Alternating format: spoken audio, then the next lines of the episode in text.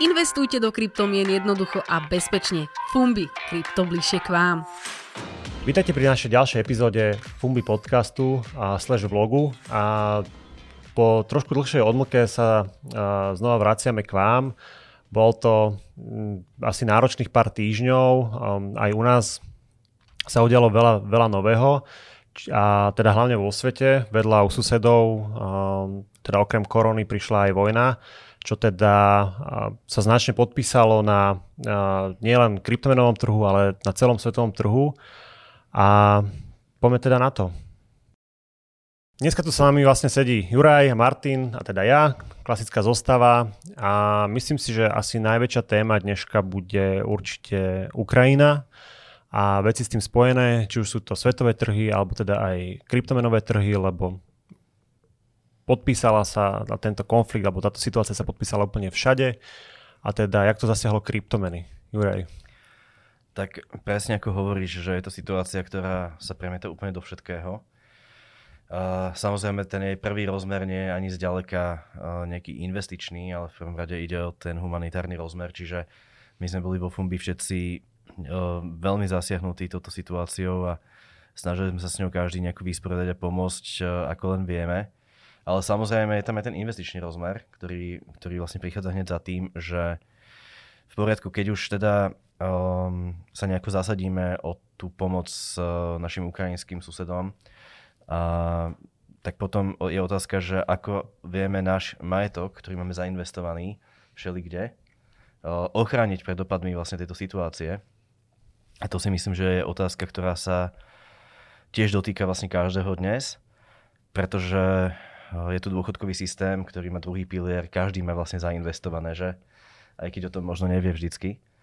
No a naši klienti nám tiež začali volať o, na support, čiže s otázkami presne, že ako majú interpretovať túto situáciu, či majú vyberať to krypto, či to nie je teraz veľké riziko držať, či to nebude padať, či naopak majú nakupovať. Čiže t- tieto otázky tu sú, samozrejme. Tak ono vlastne hneď prvý deň, a odkedy bol ohlásený konflikt, tak naozaj, že to padlo na minimum tohto ročné. Bitcoin bol okolo 30 tisíc vtedy. A naozaj, že vyzerala to panika alebo teda bola tam tá panika. Nebolo to myslím, že tohto ročné minimum. Ale bolo to takmer, takmer blízko. Áno. Tak ospravedlňujem sa, nebolo to tohto ročné minimum. Každopádne nie je to, nie je to podľa také relevantné, že to len až prekvapivé, že ako Bitcoin sa dobre drží pri takomto type konfliktu? Je to, je to spôsobené tým, že je veľmi mnohorozmerný uh, z hľadiska motivácií kupovať a predávať. Čiže zlato to má veľmi jednoduché, lebo no, v princípe nerobí zlato nič, iba to, že ho máte. Čiže oplatí sa ho kúpiť a držať, keď sa bojíte držať čokoľvek iné. Uh, a preto v takýchto chvíľach proste rastie a naopak, keď to riziko klesá na svete, tak tak e, to zlato potom ide naspäť dole. Čiže Bitcoin ale nie je len tým digitálnym zlatom. Bitcoin sú v prvom rade nové globálne peniaze. A myslím si, že veľa ľudí si uvedomilo v to, po tom prvom momente ako keby výpredaja, že hop, veď toto vlastne nie sú akcie e, technologické, toto vlastne nie je zlato, uh, alebo niektorí si povedali, že to je zlato, ale uvedomili si, že aj čo to znamená, že z tej Ukrajiny tie 100 tisíce milióny utečencov si nemali ako zobrať žiaden majetok. Okrem, okrem krypta. Toto je proste úplne fascinujúce to vidieť. Uh, teda nie že, by, nie, že by to ako stálo za toto vidieť, ale to, čo sme hovorili celý čas, že to krypto má úplne iné vlastnosti, uh, z hľadiska robustnosti, z hľadiska toho, že ako si viete ochrániť ten svoj majetok v ňom, tak sa to teraz ukázalo v praxi. Čiže tí, tí Ukrajinci, ktorí držali Bitcoin, Ether na svojich mobiloch, tak tí proste prešli cez hranicu a mali likvidné peniaze. A tí, čo držali hrivny, či už v vytlačenej podobe, e, papierových bankoviek alebo na svojich účtoch e, s platobnými kartami, tak sa ocitli v situácii, kde vlastne nemali do sebou ani hmotný majetok a ani peniaze. Čo bola vlastne prvá aktivita, čo, čo robili ľudia, či už to bolo vlastne na Ukrajine, ale potom, jak prišli sankcie aj v Rusku, tak išli do bankomatu a začali vyberať tie peniaze. A vlastne, jak konflikt eskaloval, tak uh, myslím si, že boli aj zmrazené digitálne peniaze uh, Ukrajincov, čo vlastne bol problém, hoci čo kúpiť, hoci čo spraviť, zaplatiť. Ono tam myslím, že fungovalo aj tak, že, že keď človek išiel kúpiť benzín, tak on mal iba nejaké pointy, koľko mohol zobrať, či 10-20 litrov. Čiže tam sa vlastne úplne ten monetárny systém zrútil do podoby, ktorá podľa mňa veľa ľudí sa nevedelo ani predstaviť, že čo sa môže stať, keď zrazu idete do obchodu, neviete zaplatiť a, ničím. Je to tak, lebo ten monetárny systém je postavený ako pyramída inštitúcií, ktoré musia fungovať na to, aby bol funkčný. Čiže ako náhle ten systém nie je pod nejakým stresom, tak to zdánlivo funguje dobre. Ale keď príde takáto situácia, tak uh, ste zrazu vlastne zostali úplne na holičkách. Že? Čiže globálne peniaze, ktoré nezávisia od štátu ani od uh, ničoho vlastne, to, je to software, tak uh, sú o mnoho rezistentnejšie a je oveľa bezpečnejšie ich držať dlhodobo. Samozrejme je tam volatilita kurzová, s tým treba počítať. No to vlastne teraz bolo posledné obdobie a dalo by sa to asi pripísať tomu, že každý deň prichádzali nejaké nové správy a nejaké nové sankcie, nové, nové veci z, to, z tej celej oblasti, teda nielen z Ukrajiny, ale aj z Ruska. Takže naozaj, že tá volatilita sa teraz rapidne zvýšila a jak to možno bolo za posledné obdobie, že to išlo v dvojkách, trojkách percent, tak teraz to vie, vie byť za deň aj 10 percent, ale stále sa držíme v nejakej takej tej rozumnej hranici medzi 32 a 40 tisíc. Tak uvidíme, jak to bude kvázi sa správať ďalej. No. No, ono sa to bude správať naozaj podľa toho, že ako sa pán Putin rozhodne, že bude pokračovať v tejto situácii. Prvýkrát to kleslo na tých 30, hej, ten, v tom šoku, že naozaj vojska vstúpili nielen na Donbass, ale že začalo vlastne ostreľovanie celej Ukrajiny. A druhýkrát to potom, teda ono to opätovne narastlo počase a kleslo to druhýkrát vtedy, keď sa rozhodol uviezť do pohotovosti jadrové sily. Áno. Čiže vidíte, že ten globálny trh reaguje akože so strachom na takéto veci. No a pokiaľ tá situácia no, už nepriniesie nejaký ďalší uh, smrteľný strach z toho, že čo, čo by mohol vykonať, tak si myslím, že už uh, ten downside risk um, vyzerá, že nebude príliš Ale vieš, čo si mal nakupovať, keď sa ohlasili one jadrové zbranie? Čo, čo všetci Slováci nakupovali a začali s tým robiť biznis? Nejaké to, tokenizované jodové tabletky. Áno, joditové, joditové tabletky začali nakupovať, presne tak. No ale spolu s tým, teda, jak prišli sankcie, a, tak to bola celkom taká veľká téma, že či vlastne Rusi a, využívajú kryptomeny a, na nákup alebo financovanie či už konfliktu alebo niečo. A to musí mať tiež veľmi dobrý príspevok teraz v hospodárskych novinách, že jak je to vlastne celkom zložité spraviť uh, uh, transakcie pre týchto Rusov, uh, čo sa týka kryptomien. No, ono to má dva rozmery. Jeden je, že či teda má ten svet trestať tých bežných Rusov, ktorí, ktorí s tým nič nemajú zdanlivo a tak ďalej a tak ďalej a ako keby ich oberať o ich slobodu prístupu k finančným službám a podobne tento, toto je jeden taký extrémny názor. A druhý extrémny názor je, že hell yes. Samozrejme, že vláda proste v Rusku je vo finále taká, aká je tam spoločnosť a kto iný by ju mal zmeniť ako tí ľudia, ktorí sa to týka. Čiže to sú také dva ako keby prístupy a jeden smeruje k tomu, že ako keby odrezať všetkých Rusov od všetkého, čo mm, tiež nezastáva asi veľa ľudí. A ten druhý pohľad je, že prečo by mali byť tí Rusi akože paušálne odrezávaní. Čiže momentálne to ale nefunguje tak. E, na väčšine burs proste fungujú tie blacklisty a sankčné zoznamy. A to je asi aj najrozumnejšia stredná cesta, ktorá proste funguje tak, že o, sú monitorované adresy asociované s ruskými, povedzme, oligarchami alebo štátnymi inštitúciami, čo je, čo je možné pomerne dobre monitorovať. A ako náhle sa dajú na sankčný zoznam, tak v tej chvíli im burzy zatvárajú prístupy. Čiže tak nejak by som to videl. Pre bežných Rusov by mal byť ten prístup ku kryptu niečo, čo im pomôže sa vymaniť do závislosti na tom rubli a na tom, na tom lokálnom lokálnej ekonomike ruskej. No dobré, ale... Ale pre týchto, pre týchto no. oligarchov, ktorí majú vplyv na to, že čo sa bude diať naozaj, tak e, pre tých nie je možné ten svoj majetok schovať do krypta. Jednoducho. Mm-hmm. A keď sa o to pokúsia, tak oni ho dojdu no, nedojdu o neho úplne, že v pravom slova zmysle, keď si držia privátne kľúče, ale nebudú ich vedieť použiť. Lebo kto by od nich uh, nakúpil krypto za 100 miliónov alebo použil, predal by mi jachtu za 100 miliónov v krypte, keby za tých 100 miliónov následne mohli sedieť, lebo by to každý videl a navyše by ho nemohol už ďalej použiť, alebo len s veľkými problémami. Čiže to je tá strašná sila tej chain analýzy, ktorá mm-hmm. naozaj bráni tomu, aby nejaký veľký majetok sa dal nejako schovať alebo nejako pokutne uh, napriek medzinárodnému právu využívať na obchádzanie sankcií. Čiže myslíš si, že, že, um, že Rusi budú teraz viacej nakupovať krypto? Určite by chceli, ale, ale nemajú ako. To je, to je tá vec, že veľmi ťažké sa dostať z rubla do krypta momentálne. Lebo by niekto musel kúpiť ten rubel od seba. Áno, áno. Ja, a poviem ti, ja to neurobím. Ja ti ten bitcoin za rubel nepredám, lebo neviem, či by som robil s rublom potom, že? Áno. A ten klesol o 80%, alebo viac dokonca. Aj viac to bolo. Čiže likvidita v rubloch je nízka a druhá vec je platobný styk, že ani nie je technicky možné mm, poslať treba na mnohé burzy peniaze v rubloch v tejto chvíli. Hej, tam je vlastne odstrihnuté od Swiftu väčšina bank, čiže neviem naozaj, ako by tí Rusi to krypto kupovali. Iba za doláre, ale tie tiež držia vo svojich bankách ruských, ktoré sú odstrihnuté od Swiftu, čiže... Jasne.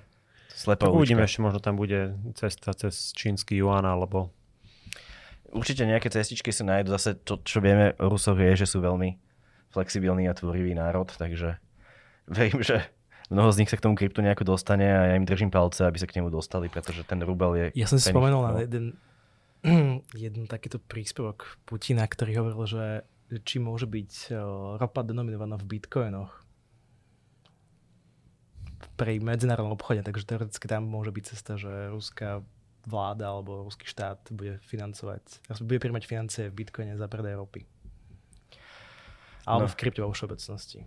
Ale každý bude vedieť, že na ktoré adresy Áno. to odišlo a to môže spôsobovať problémy s využitím tých prostriedkov v budúcnosti. Samozrejme. Čiže je to naozaj je to nemysliteľné. Dalo by sa možno obchádzať sankcie cez nejaké tie anonimné kryptomeny ako Monero, ale tie majú tak nízku likviditu, tak nízku konvertibilitu, že... Že, že sa to jachtu ma... proste nepredáš. Veľký majetok v tom proste nevieš zhromaždiť.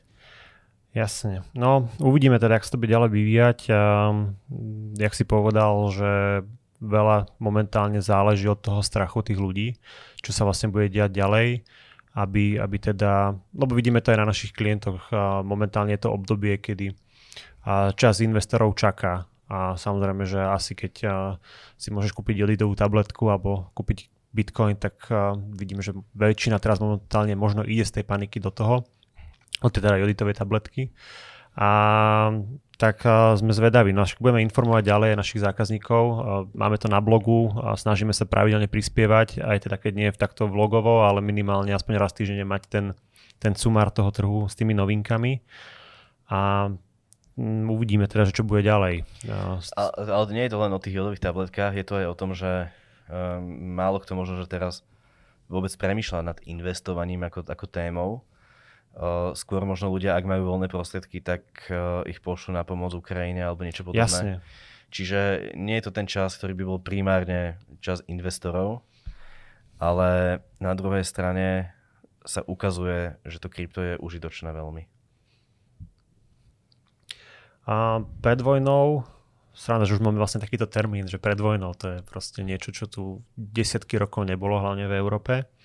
Samozrejme, že nás trošku decimovala korona a, a s, tým, s tým vlastne prichádzala um, inflácia, ktorá teda za posledných pár mesiacov dosahovala takých rozmerov, že desiatky rokov tu taká nebola. A Slovensko myslím, že bolo koľko? 8,5 bol to na 8, takmer 8,9 tuším, ak si spomínam, no. za, za január medziročná inflácia.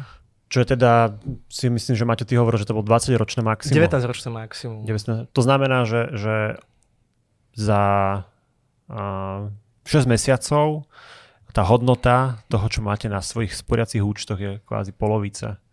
Ak nie, to nie, nie, nie, nie. Sorry, nie. Je to, to je medziročná inflácia, tak. čiže No, sorry, rokov, mesačne... rokov, rokov. Takže za 5 rokov teda. Tak, tak sorry, nie mesiacov, ale, ale rokov. Čiže vlastne momentálne uložené peniaze doma v ponožke alebo niečo strácajú tak strašne rýchlo hodnotu, že to tu dlho nebolo.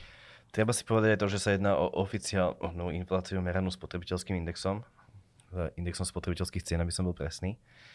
A ono ten nemusí úplne ideálne odrážať ako keby celú cenovú štruktúru toho, že čo nakupujeme. A tá reálna inflácia sa väčšinou odhaduje vyššie, ako je tá meraná, hej, čiže ono je to pravdepodobne cez 10% um, celkovo povedané, včetne nákladov na bývanie a podobne.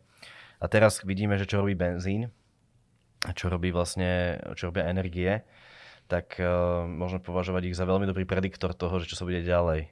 Pretože každý podnikateľ má samozrejme vo vstupoch tie energie, čiže ceny všetkého pôjdu hore. Však to je to, že tá inflácia nielen, že ukrajuje z toho, čo človek drží, ale ono aj nafúkuje tie ceny. Čiže vlastne... Však, no, však to robí čiže vlastne.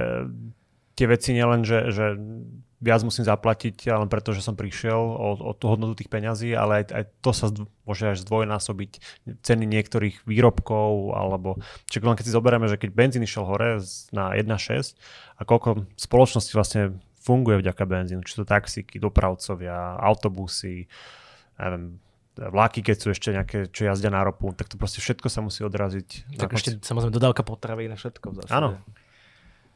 Tak inflácia je proste tá cenová hladina. To, to je proste, že čo veci stoja. A presne ako hovoríš, tak uh, sa nedvíha sa rovnomerne. Dvíha sa nerovnomerne a Keby napríklad ceny energii nešli príliš hore, tak si môžeme asi myslieť, že ani nič ďalšie nepôjde onedlho príliš hore. Naopak, keď, tie, keď ten benzín rastie, tak to znamená, že úplne všetko bude rásť. No, a teda? No a teda treba sa aj povedať, že zase aby sme neboli neféroví k fiat peniazom, uh, hoci teda neviem, či si zaslúžia takúto ohľaduplnosť. Uh, ešte sa k tomu vrátim, ale Fakt je ten, že tá inflácia je z časti spôsobená tým finančným systémom fiat peňazí a z časti je spôsobená proste výpadkami vo výrobe a v distribúcii. A za tých okolností by sa prejavila inflácia aj v, keby sme existovali čisto v systéme bitcoinových peňazí alebo kryptopeňazí, pretože jednoducho, keď je nedostatok na trhu, tak ceny stúpajú, hej, to je z podstaty veci. Ale teraz sa tým nedá vysvetliť celá tá inflácia. V podstate, že veľká časť z nej súvisí s tou monetárnou expanziou tých fiat peňazí. Takže je to tak pol na pol. Ja by som len dodal, že tá inflácia nie je lokálnou. Je to vlastne celosvetová inflácia. Môžeme vidieť v Česku, na Slovensku. V Česku bolo teraz rekordných 1,1% medziročne. V Spojených štátoch majú teraz 40-ročný rekord, rovnako vo Veľkej Británii majú 30-ročný rekord, ak si dobre spomínam. A tam sa to vlastne ukazuje, že, či sa vlastne oplatí investovať do nejakých aktív, ktoré majú nižšie zhodnotenie ako inflácia a práve preto teda ja osobne predpokladám, že bude prílev investícií do rizikovejších fóriem alebo do fóriem investícií, ktoré sú používané za rizikovejšie práve s úmyslom ochrániť svoje vlastné peniaze a prebehnúť infláciu. No jasné, lebo ona tá volatilita je nejaký risk, ktorý je aj downside, aj upside. Proste raz to klesne, raz to narastie. Ale držať to na účte znamená, že iba to klesne. A klesne to proste o dosť veľa. Čiže ak za 5 rokov bude kúpna sila, e, mám 20 tisíc eur na účte, o 5 rokov ich tam bude mať 19 500 kvôli poplatkom a nevieme záporným úrokom. Záporným rokom. Uh-huh. A, ale za tých 19 500 si kúpim to, čo teraz uh, uh, proste polovicu toho, čo by som si za to kúpil teraz, hej. Čiže, ano. čiže tak nejak, no. Uh, rozhodne veľa ľudí a veľa firiem bude časť svojho majetku diverzifikovať do krypta, do akcií, do zlata, nehnuteľnosti a tak ďalej. Lebo dlhopisy v zásade strácajú význam. Práve počúvate novinky zo sveta kryptomien. Fumbi, krypto bližšie k vám. Skúsim um, prejsť na trošku pozitívnejšiu nôtu, aby teda, alebo však samozrejme, že téma vojny a inflácie môže znieť trošku, alebo nie znieť, ono to je reálne aj dosť negatívne a z tých správ za posledných období sa moc nemení z tejto oblasti, ale čo bolo zaujímavé a z našej strany, aby som teda priniesol nejaký, nejaký insight, čo Fumbi vlastne dosiahlo, budeme pripravať o tom blog, ak už nie je vonku, musím zistiť, ale bola, že výkonnosť Fumbi, portfólia oproti samostatnému Bitcoinu. A to bolo veľmi zaujímavé, lebo jak tá dominácia Bitcoinu začína klesať na tom trhu a ten trh sa rozširuje a implementujú sa nové kryptomeny a nové funkcionality, tak ten trh samostatný rastie. A teda výkonnosť Fumbi Index portfólia oproti Bitcoinu bolo niekoľko percentuálne vyššia ako samostatný Bitcoin. To znamená, že keď si, si kúpili Bitcoin za nejakú sumu a za, za rovnakú sumu ste investovali do nášho indexu, tak ten index performoval oveľa viac, alebo oveľa asi nie, ale o niečo viac ako samostatný Bitcoin. No oveľa viac. Oveľa viac? Oveľa viac, samozrejme. Ten Bitcoin sa zhodnotil povedzme nejakých 60% orientačne.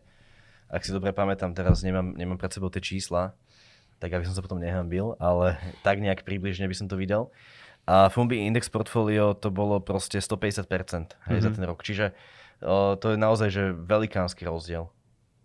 A je to proste dané tým, že trh kryptomien sa rozrastá do, do šírky, že na ňom existujú aj iné projekty, než je samotný Bitcoin, ktoré sú zaujímavé.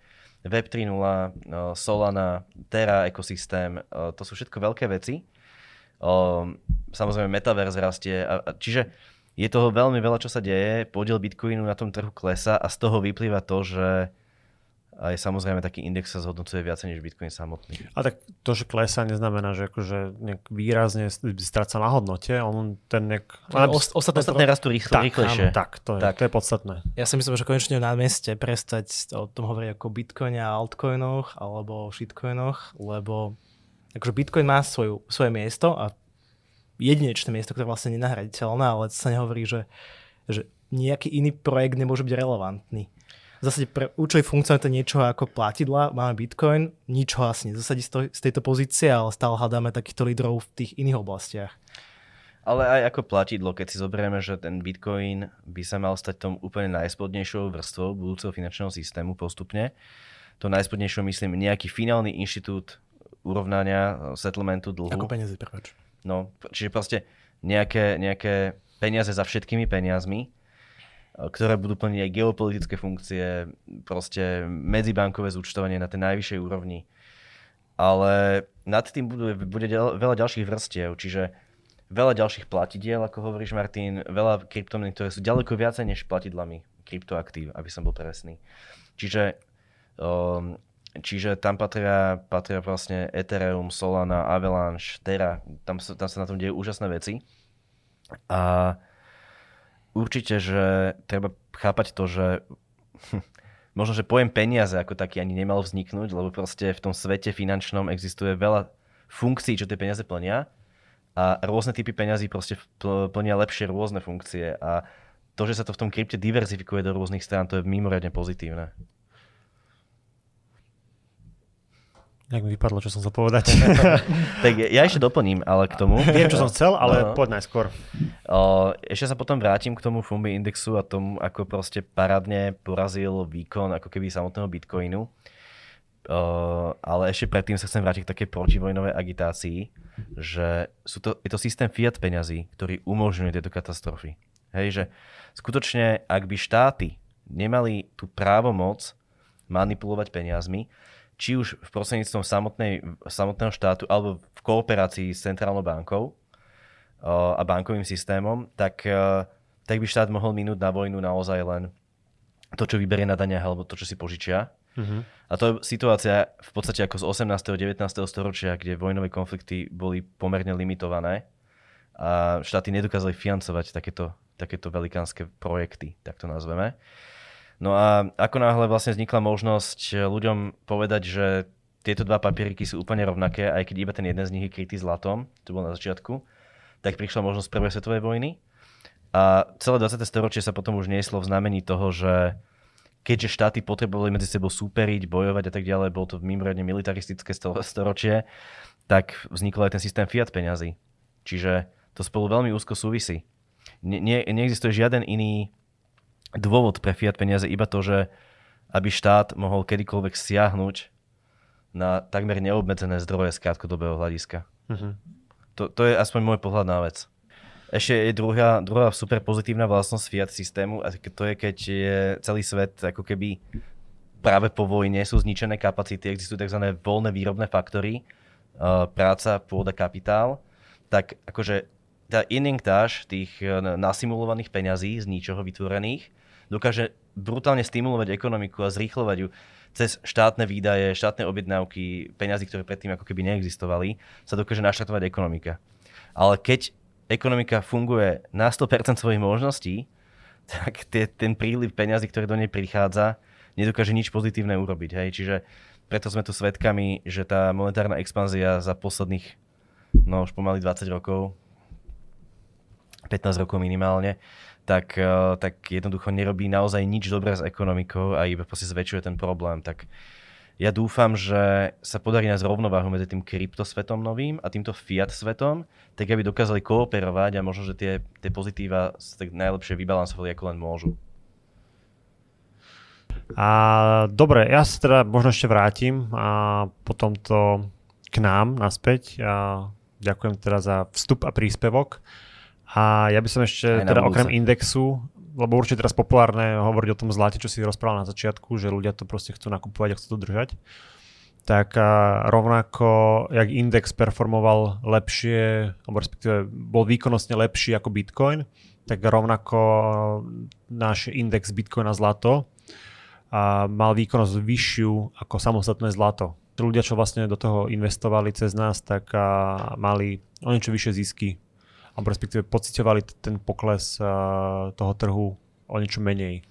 Takto, uh, Bitcoin a zlato ako index má jednu zvláštnu vlastnosť, že je veľmi rastový, podobne ako Bitcoin sám, polovične, aby som to upresnil, ano. pretože polovica je Bitcoin, polovica je zlato. A na druhej strane aj klesa iba polovične. Hej, takže samozrejme toto sa nemôže zhodnotiť viac ako Bitcoin samotný, za predpokladu, že Bitcoin rastie. Ale na druhej strane, keď ten Bitcoin prudko klesne, tak eh, v tej chvíli tých 50% zlata v tom indexe tvorí proste veľmi dobrú kotvu a rizikovosť takéhoto indexu je potom výrazne nižšia. No a keď prichádza vojna alebo nejaká takáto situácia, tak rastie oboje, aj Bitcoin, aj zlato povedzme. Aspoň, aspoň teoreticky ten Bitcoin môže narásť popri tom.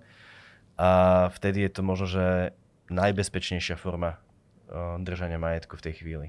Ja ešte tiež doplním, k tomuto by, som si to zamenil nesprávne, o, k tej výkonnosti.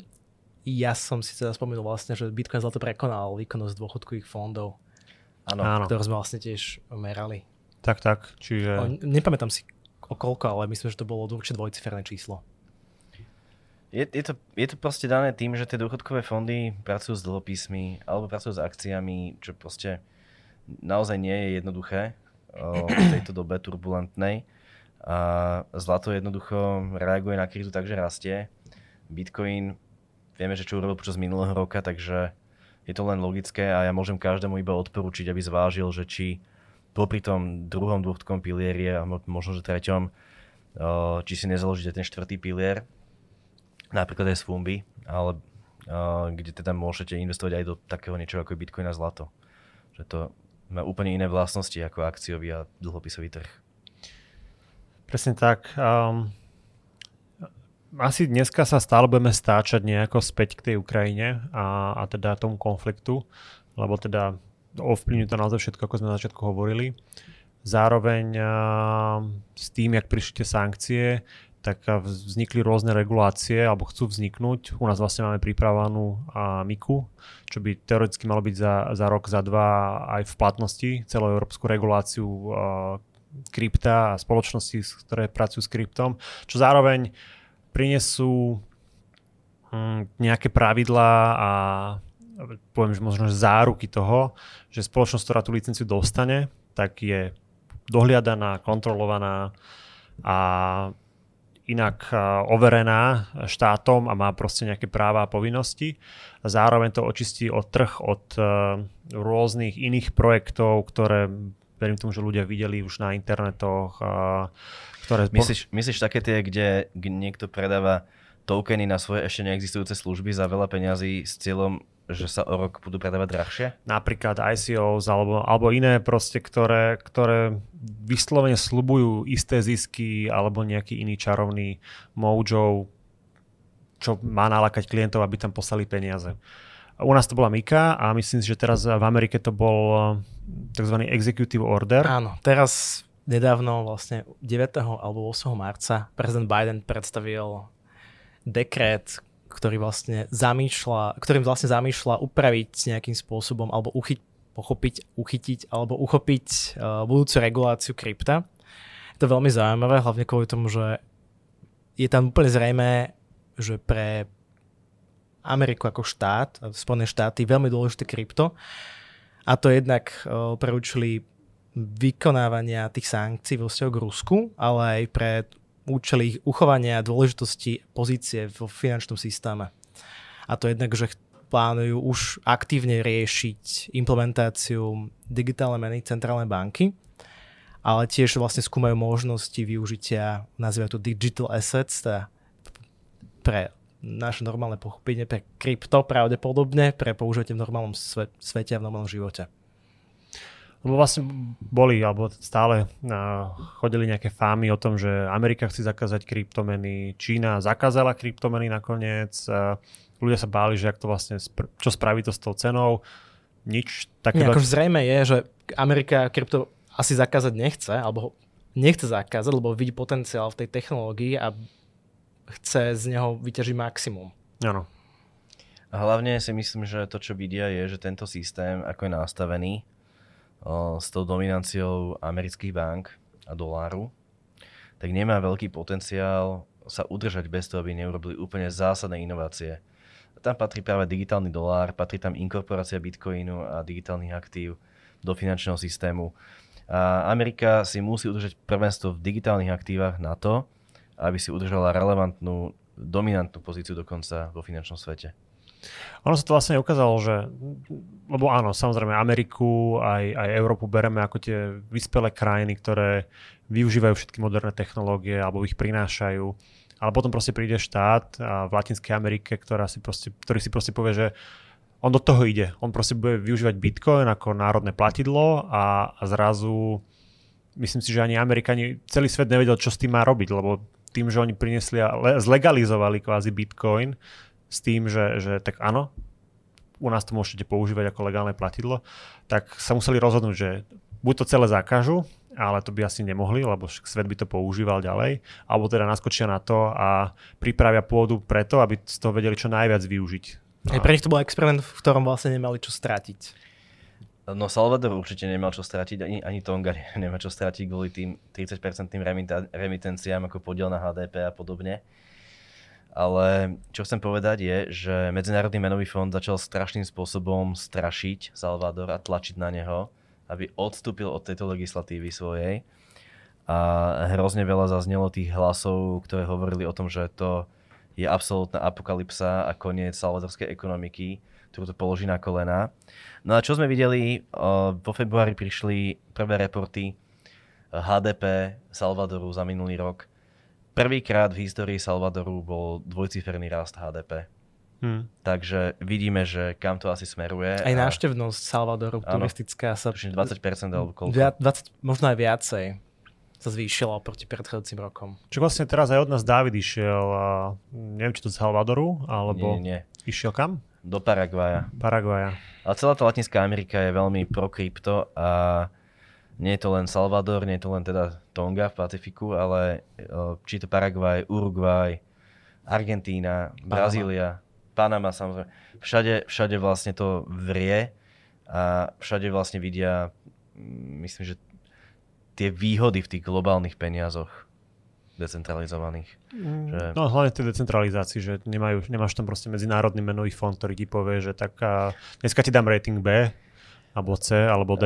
Áno, a... to je jeden, jedna vec, je ten mocenský vplyv samozrejme. A druhá vec je ale, že o, okolko ľahšie je používať takéto peniaze v krajinách, kde ne, nemáš vybudovaný ten akože governance na takej úrovni, aby si tam mohol zodpovedne riadiť akože menu, hej.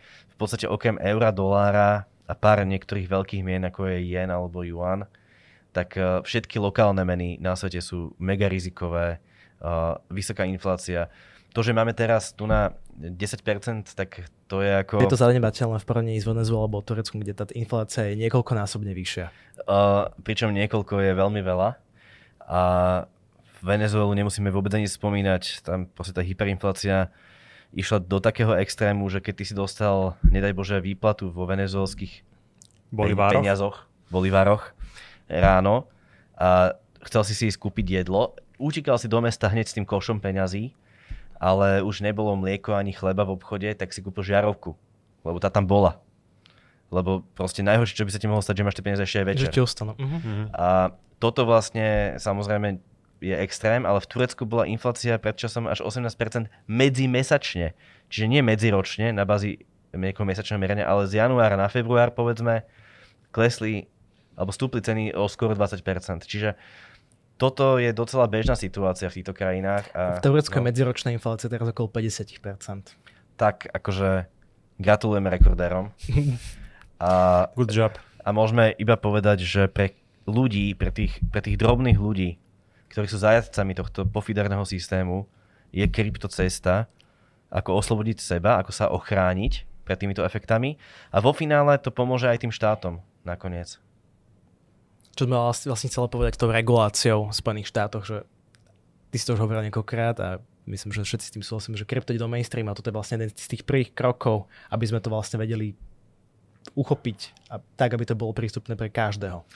No, uh, určite povieš potom viacej o tom uh, prezidentskom dekrete, ale ja chcem iba taký malý úvod k tomu, že Mika rieši celé spektrum tém uh, v Európe, stavia to na nejakú jednu platformu a v Amerike to doteraz chýbalo, že tam bolo ako keby viacej pokusov to nejako uchopiť z rôznych strán, či už Digital Commodities Act a podobne, ale neriešili to nejako komplexne. A teraz tento dekret to ako keby ide tým smerom, ako v Európe sme sa pokúsili dať tomu nejaký ucelený rámec. Ja sa veľmi teším tej ochrane spotrebiteľa. Nie náhodou som tu spomínal uh, také tie veci, že niekto predáva token na svoje budúce služby, ktoré plánuje vyvinúť. Uh, to znamená, že človeku dá nejakú kvázi virtuálnu menu a zoberie si peniaze.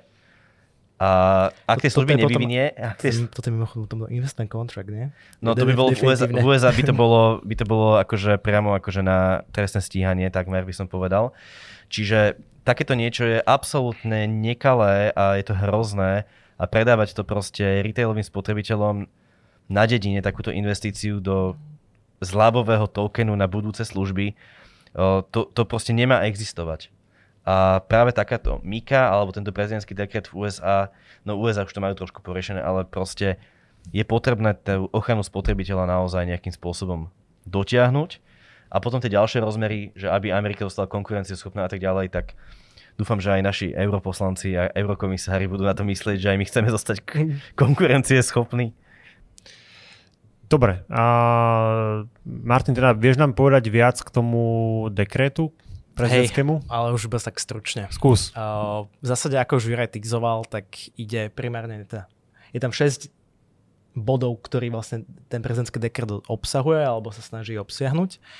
Je to ochrana spotrebiteľa, tak ako sme teda vlastne spomínali, že chcú zamedziť nejakým spôsobom, aby sa limitoval množstvo podvodov, skemov a takýchto nekalých aktivít, čo je, je samozrejme iba pozitívne. Ďalším bodom je finan, och, teda finančná stabilita a ochrana finančného spotrebiteľa, ktorá vlastne o, pozostáva v tom, aby kryptotrh alebo všeobecne digitálne aktíva, ako to nazývajú oni v tom dekrete, boli menej predmetom manipulácie trhu, tak ako častokrát bývajú kvôli tomu, že trh je taký malý alebo v podstate menší ako akciový alebo v podstate menší ako dlhopisový. O, ako som už spomínal, vlastne ďalším bodom je znemožnenie alebo obmedzenie možnosti použitia krypta na protiprávne aktivity, či už financovanie terorizmu alebo pranie špinavých peňazí, čo sa v zásade dá veľmi jednoducho limitovať cez chainalyzu alebo iné. Keby, keby Chainalysis bola uh, verejne obchodovaná firma, tak teraz by bol čas kupovať ich akcie. Lebo potom, čo bol tento dekret vydaný, tak je jasné, že tá technológia ich uh, bude vo veľkom masovo implementovaná. Preposkočil som ti do toho. Ale veľmi vhodné. Ďalším bodom je teda zabezpečenie, aby Spojené štáty má naďalej dominanciu vo finančnom svete a vo finančných systémoch. Tam si myslím, že veľmi, veľmi rýchlo sa budú snažiť implementovať tú centrálnu menu digitál, centra, digitál men centrálnej banky, teda Fedu, teda americký digitálny dolár. A bude tam veľká konkurencia medzi týmito inováciami v Európe, teda medzi inováciami alebo medzi úpravou Mika a touto plánovanou úpravou a uvidíme teda vo finále, kto bude mať prvý digitálnu menu, ktorá bude reálne použiteľná, používaná a ako bude vlastne krypto vyzerať v budúcnosti. Ja sa veľmi obávam toho, že Amerika má tradične menej pečiatkární, na ktorých sa môžu rôzne licenčné procesy spomalovať a zastavovať. Takže naša, naša konkurencieschopnosť bude spočívať v tom, aby, aby pre Boha tie procesy neboli príliš byrokratizované a aby, aby sa tam nepečiatkovalo proste vo veľkom, ale naozaj veľmi iba racionálne. Ako vo všeobecnosti by som veľmi privítal ten executive order ako veľmi, veľmi pozitívny krok vo vzťahu ku kryptu. Určite teraz ma nemajú radi všetci kryptoanarchisti, ale myslím si, že iba, iba regulácia je spôsob, akým sa dostaneme k všeobecnej adopcii. Ne, ja, ako, ja keď ťa počujem, jak hovoríš o tom executive orderi, tak ja normálne si idem kúpiť bitcoin, Maťo. ja, že už máš. Ah, ďalší, dokúpiť, iba ďalší. Dokúpiť, jasne. Dobre, ja si myslím, že dneska sme toho prebrali dosť. Naozaj, že znova o dva týždne prinesieme nejaký update a budeme sa snažiť teda pravidelnejšie. Situácia teraz nám to nedovolila skôr, ale tak nebudeme už na to takto ne, nebudeme to vynechávať, alebo nebudeme sa snažiť to vynechávať. Takže ďakujem, že ste nás dneska sledovali. A zároveň by som vás chcel poprosiť, ak máte nejaké návrhy, témy, ktoré by ste chceli rozobrať, tak nám napíšte do komentárov pod video alebo na Facebook, alebo na chat, alebo na mail, alebo na hocičo, čo vás napadne. Takže asi iba toľko. Chcel by som aj poďakovať ešte raz a vidíme sa teraz znova o dva týždne. Ďakujem páni, Ďakujem. že ste prišli a že ste nám dneska porozprávali. Dovidenia. Práve ste počúvali podcast od Fumbi. Ak nechcete, aby vám ušli novinky zo sveta kryptomien, odoberajte náš kanál a sledujte nás aj na Instagrame, Facebooku a YouTube. Fumbi, krypto bližšie k vám.